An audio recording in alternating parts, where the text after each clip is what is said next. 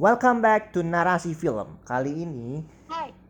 kali ini, kali ini, kali ini kita akan membahas series eh series film yang sudah di sudah beredar ya, sudah beredar hari hari Jumat, Udah di Ju- limited theaters. Jumat di teater CGV dan dan juga Cinepolis, Cinepolis yang berjudul apa dah? Decision to leave. Seharusnya sebelum ini tuh eh, film favoritnya Miss Asti karena Miss Asti kan fans beratnya Park Chan Wook ya. Maksudnya Park Chan Wook Bong Joon Ho, tapi kan aku lebih suka Park Chan Wook. Dan kayaknya dia juga nungguin ini dan kemarin kita juga sempat bahas bagaimana Park Hae Il yang underrated kalau nggak salah di podcast sebelumnya kita ngomong juga. Nah berhubung kan dia belum nonton dan lagi ada halangan ya berhalangan ya. Jadi aku sama Ira aja yang akan bahas tentang film ini dan aku menempatkan film ini menjadi film nomor satu yang terbaik di 2022. Aku bingung masalah 2022 film terbaik aku apa ya? Aku tuh Ti- ya? Lupa jadi. Tapi kalau untuk sejauh ini aku lihat kayaknya iya karena gimana ya ini tuh aku nonton dua kali loh di bioskop dan dan kayak pertama tuh aku bener-bener bagus banget sampai ke apa kepikiran sampai yang sampai yang ini gimana ya ini gini jadi oh maknanya jadi begini gini gitu, gitu. tadi nonton dua kali itu kayak loh kok maknanya dapetnya beda lagi tapi jadi kayak another layer tapi eh, gimana ya kayak beda banget sama makna yang aku dapat pertama tapi tuh jadi beda pokoknya tapi bagus banget juga gitu jadi bingung aku. Apa ntar kalau nonton kita yang ketiga nonton tiga kali jadi beda lagi ya? Itulah hebatnya it means that movie made by a good great storytelling ya beneran beneran mateng ya untuk storytellingnya kayak beneran eh ini tahun-tahun terakhir terakhir kali eh Bong Joon Ho eh Park Chan Wook buat film itu The Handmaiden tuh tahun berapa ya kalau nggak salah? Eh tahun. Park Chan Wook kan? 2016 bayangin 2016 sampai 2022 medio enam tahun. baru kemarin. Medio 6 tahun dan dan gilanya it's really really really really gila. 22 tahun. Oh iya dia juga pernah buat film pendek judulnya Life is but a Dream tahun 2002 itu pen film pendek sama dia buat eh, series series Eropa series Amerika judulnya The Little Drummer Girl. Itu dia yang buat Park Chan Wook series. Amerika The Little Drummer Drummer Drummer eh Amerika atau Inggris nggak tahu. Tentang film Palestina pembunuhan Palestina.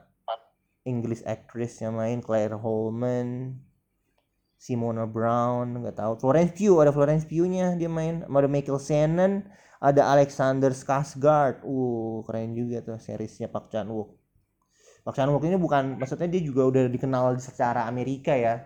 Maksudnya secara worldwide secara udah cukup terkenal dan dia mendapatkan best director atas film ini di Piala Cannes tahun eh bulan lalu dua bulan bulan yang lalu tiga bulan yang lalu. Gimana gimana gimana Ra? Ada yang mau dibahas nggak? Aku dulu deh ya. Yang paling pasti kata kata Ira itu eh, selain storytelling yang bener-bener matang bener-bener eh, bagus adalah kedua adalah sinematografinya cakep banget. Ini beneran kayak kayak kayak lu nonton Terrence Malick tapi ada cerita bagusnya gitu ada ceritanya. Ini kayak nonton film Terrence Malick apa namanya? The Tree of Life.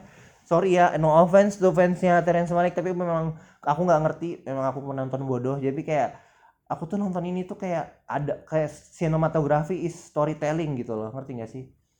Kayak it's really thing for for me sinematografi is penting tapi menurut aku yang paling penting adalah storynya kan kata Hitchcock apa namanya script script script apa sih Ra? Iya, jadi kayak tadi aja nih adegan nyetir aja tuh bagus banget. Aku bingung ya Allah adegan nyetir kok bisa sebagus ini ya gitu. Hmm. Dan pengambilan gambarannya itu cukup unik dan cukup berani ya, nggak nggak terlalu, maksudnya pengambilan gambarnya nggak terlalu monoton, nggak terlalu gimana, nggak terlalu lebay juga, tapi kayak pas aja gitu adegannya, adegan per adegannya. Aku sepintas berasa kayak film Perancis atau filmnya kayak semacam jadi pengambilan gambar ya. Itu semacam kayak filmnya Bonuel atau Ingmar Bergman gitu di beberapa part menurut aku ya. Tapi Bunuel di, ya di Prancis part-part lain berasa kayak hicok banget ya berasa banget juga. Bunuel masa Prancis Ingmar masa Prancis Eh, art house maksudnya Eropa banget itu kayak apa Le Samurai maksud kamu? Iya Ah. benar benar kok kamu tahu? Lah aku nebak aja random. Tapi kayaknya ada lebih dalam. Gua aku nggak tahu tapi emang Le Samurai itu pas adegan nyetir pas dia lagi nyetir mobil belok kanan belok kiri tuh Le, Le Samurai banget itu. Aku lupa ada terus yang di pantai itu adegannya Ingmar Bergman banget di artinya PO uh, DOV-nya menurut aku. Dan emang beneran totally this is really art house tapi tapi ceritanya really easy gitu loh, easy to swallow. Kalau lu udah nonton Handmaiden ini lebih bagus secara eh maksudnya ini lebih gampang dicerna ketimbang Handmaiden. Karena Handmaiden is about uh, period apa ya Korea zaman dulu nggak sih? Dan itu Oke, mengambil isu-isu apa isu tentang sejenis lah hubungan sejenis. Dan itu agak agak rancu di Asia. Agak-agak nggak nggak tahu ya nggak diterima mungkin sama beberapa publik Asia. Tapi kalau film ini tuh nggak nggak ada sama sekali yang begitu dan aku tuh suka banget sama Park Chan Wook kenapa? Karena dia itu selalu men- tidak selalu menghadirkan sebuah sensualitas adegan-adegan erotis tanpa ada bukan adegan erotis kayak sesuatu yang erotis tapi nggak nggak gimana ya nggak nggak gitu kayak Gak vulgar. Iya nggak vulgar. Dia tuh nggak nggak sesuatu yang maksudnya nggak mengedepankan hal itu gitu loh kayak kayak seakan-akan ibarat makanan itu bukan bukan makanan beratnya gitu. Dan dia menempatkan Tapi itu itu sebagai iya Itu makan adalah salah satu uh, in- salah satu story driven juga. Maksudnya gini loh itu hal penting yang tidak bisa terpas- terpisahkan dari kehidupan sehari-hari manusia gitu. Iya makanan pendampingnya lah ibarat kalau lagi makan pasti ada makanan utama ada makanan pendamping kayak mungkin dan dan dan dia itu memang beneran totally beda. Bener maksudnya kalau kalaupun dia menonjolkan adegan gitunya pasti harus ada something meaningnya gitu. Per adegannya kayak Maiden tuh ada adegan yang gimana gimana terus yang di zoom zoom zoom itu kayak kayak memperlihatkan kalau lo ce- lo memahami cerita film itu pasti lo paham dengan every detail. Nah detail itu detail-detail kecil itu yang membuat Park Chan Wook adalah salah satu film eh mungkin salah satu sutradara yang sukses kemarin ya di Cannes dan kalaupun dia menonjolkan adegan aku aku begitu kayak gimana ya? Nggak. aku masih tergila-gila banget sih sama film ini karena nonton dua kali kok bisa maknanya yang aku dapetin beda gitu. Terus aku kan suka banget sama sama noir sama suka banget sama noir 40s ya. Noir 40s sama noir neo noir ya? 50s beda ya. Iya kayak kayak uh, he- tu- 70 neo noir kan? versi tahun 40-an sama Hitchcock versi tahun 50-an itu beda banget gitu. Kalau tadi tuh kayak Harvey bilang ha, di tadi itu ada rear window-nya, terus kayak vertigo, bener juga itu vertigo kayak yang semua yang kamu mention itu tuh eh eh, aku baru nggak gitu, tapi setelah aku tonton lagi tuh gila sih maksudnya gini loh. Kalau ini ini kalau vertigo tuh ceritanya udah selesai di pertengahan jalan, tapi ini di, ditambah lagi sama ini, tambah lagi sama ini, tapi masuk akal banget gitu jadi eh, ini tuh kuncinya ada di tang tang tangway ya menurut aku sih gitu. Kayak kayak eh, film-film noir pada umumnya. Film-film noir pada umumnya tuh eh, kuncinya tuh ada di femme fatalnya gitu di situ. Jadi kayak kalau misalnya si aktrisnya salah atau kurang ya kurang lah gitu si si film ini. Dan ini tuh menurut aku di sini bagus banget. Aku jadi kayak apa dia udah biasa peran yang kayak gini apa gimana gitu. Terus pokoknya tuh aku jadi kayak berusaha memaknai dan kayak mau baca gitu apa sih si otak lu gitu kayak kayak bener-bener yang eh ya gitulah. Terus kalau noir itu gimana ya? Kalau noir itu kan sebenarnya love story ya a very dark love story yang biasanya berbau dengan detektif pembunuhan dan dia ya ya ini semua yang aku sebut tadi ada semuanya di film ini gitu. Jadi kayak biarpun ada tentang pembunuhan ada tentang apa-apa tapi eh,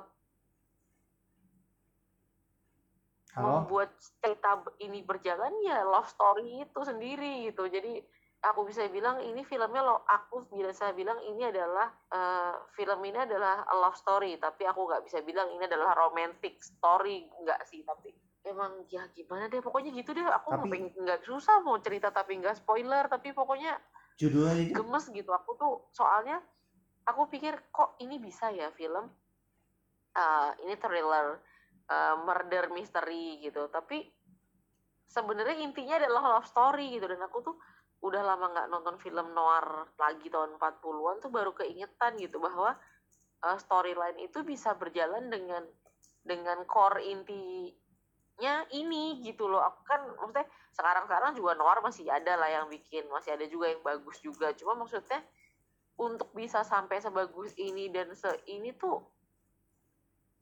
kayaknya kok udah lama ya rasanya aku nggak lihat gitu aja. Kayak terakhir kali aku ngelihat noir itu ngelihat si yang Bradley Cooper sama Kate Blanchett itu loh. Apa siapa? Hmm?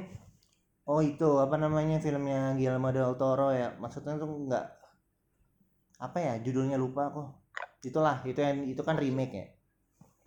Dan itu kan remake dan itu kan penggambarannya masih di era tahun itu. Jadi ya ya memang maksudnya se sesusah susahnya bikinnya era tahun itu ya tapi kan mau penggambaran dan cara ngomongnya dan semua muanya sesuai dengan era itu. Nah sementara ini noir tapi dibikin era sekarang tapi tetap noir gitu. Jadi pokoknya aku nggak tahu lah aku lagi gemes banget sama film ini jadi aku mau tahu interpretasi dari yang lain juga gitu setelah nonton ini. Kayak interpretasi aku pertama kali nonton sampai kedua kali nonton aja udah beda. Jadi aku pengen diskusi ini nih film yang bikin orang diskusi itu film yang kayak gini nih gitu. Kayak Kok- interpretasi lu tadi nyampe nya ngehnya sampai mana? gitu.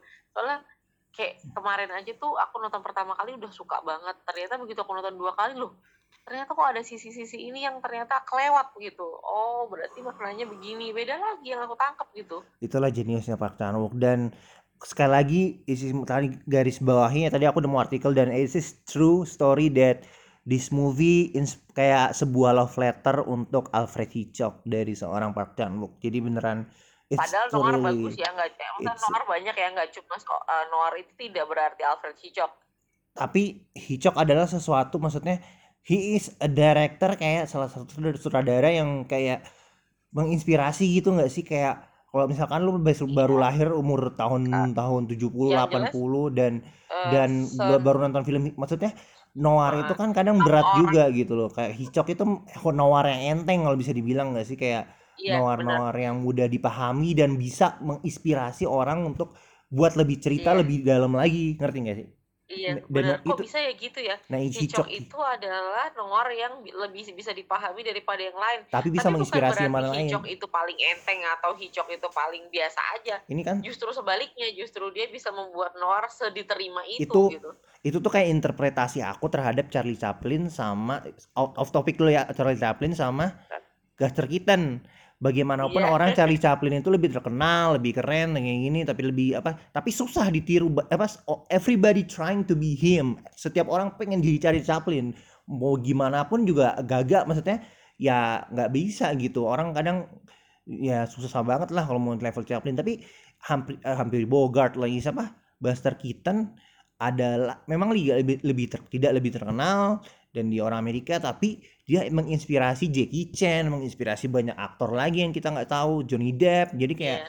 jadi ada sesuatu yang eh, bagus tapi nggak bisa diraih maksudnya ya bagus untuk dirinya sendiri aja tapi ada sesuatu yang sebenarnya bermanfaat untuk orang lain untuk untuk seperti itulah seperti seperti metafora eh, Hitchcock seperti ya itulah seperti benar. bukan Point metafora apa ya, seperti persona lah seperti Hitchcock ke film-film itu deh Eh, dan yang paling aku lihat itu memang sinematografi cakep, terus lebih kompleks tapi lebih mudah dimengerti dari The Handmaiden.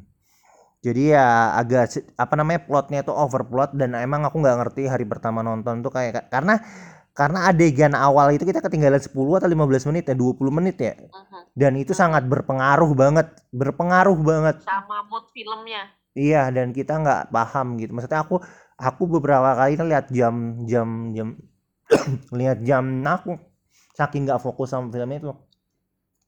Karena kita beneran capek banget ya waktu itu beneran curhat kan hari ini. Terus eh dan aku tuh suka banget underratednya selain sinematografi dan story ya eh sound engineer menurut aku sound engineer-nya bener-bener ngebangun dari awal tap dari awal sampai akhir cerita nggak lebay dan simpel nggak ribet. sound engineer itu aku paling suka. Aku tuh paling nggak tahu kenapa aku tuh selalu selalu ingat kalau sound sound apa? Suara sound itu yang paling terkenal itu justru ketika eh film The Shining Stanley Kubrick ketika Shelley Duvall lagi ngejar apa lagi lagi takut lagi ketakutan dikejar sama Nicholson. Itu kayak ah kayak apa namanya Wendy Wendy. Terus dia ada kayak adegan dia nangis kayak nangis tapi kayak kayak jelek banget gitu kelihatan actingnya gitu kayak sorry ya sorry tuh Shelley Miss Shelley Duvall jadi kayak adegan gitu nggak tahu kenapa entah itu Kubrick yang ngasih tahu ke sound engineer ke sound tim soundnya atau enggak tuh kayak ada musiknya kayak ada kayak kayak buat acting lo gitu loh kayak adegannya tuh kayak kayak kayak jiring apa ya kayak jer, kayak kayak menjelek-jelek gitu loh kayak soundnya tuh kayak ikutan ikutan masuk dalam sebuah film ngerti gak sih dan itu aku denger ada satu adegan yang ed- di, di, di adegan adegan-adegan terakhirnya itu dan lucu dan mirip banget gitu Ada komentar soal color palette-nya nggak? Hmm, iyalah kita udah udah bagus itu sudah satu pack sama sinematografi udah udah udah hatam lah. Iya, makanya color color palette-nya dibuat warna seperti itu ya. Iya, itu beneran udah tertata rapi. Nem- Aku lebih suka sutradara-sutradara gini daripada sutradara yang bener-bener maksa. Buat film satu satu tahun dua ta apa satu atau dua tahun buat film. Tapi kayak ayolah guys. It's movie it's need to be story. Sorry to say to Nolan ya sorry Tenet. It's really difficult to swallow it. Tenet itu berat menurut aku dan seharusnya dia bisa lebih lebih sabar lebih matengin skripnya dan lebih ini kayak kayak Inception itu keren banget walaupun kita tahu itu dari apa namanya inspirasi dari Paprika gitu kan. Eh dan menurut aku skrip itu ada sesuatu yang penting paling penting lah. Habis itu lah boleh color palette lah sinematografi dicampur lain-lain itu bisa. Soalnya ya itu tadi skripnya tuh nanti bisa dikupas-kupas jadi berapa lapis gitu loh. aku tuh suka Pak Chan-wook adalah ketika kekuatan ceritanya itu selalu twist dari dugaan penonton jadi ketika penonton berharapkan adegan misalkan si cowok ini di jurang terus ceweknya di belakang gitu. Jadi kita ngarep wah nih pasti didorong nih pasti didorong nih. Ternyata enggak malah dipeluk gitu kan. Jadi kan satu adegan itu kayak kayak Pak Chan-wook tahu apa yang penonton pikirkan tapi it's not gitu kan. Jadi itu Hmm, kayak Kalau yang aku kayak kayak nge-twist nge-twist pikiran kita nggak sih? Dan itu dan itu tuh hmm, dan itu tuh kayak old boy aja nggak sih? Old boy itu Park Chan Wook kan ya? Mm-mm. old boy itu bikin Hmm, kesel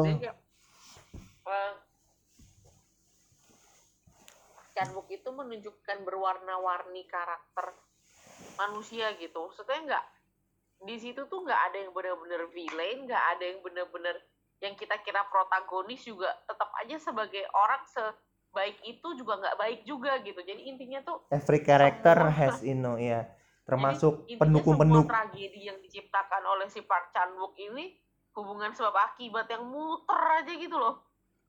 termasuk pemain pemeran-pemeran pendukungnya ya.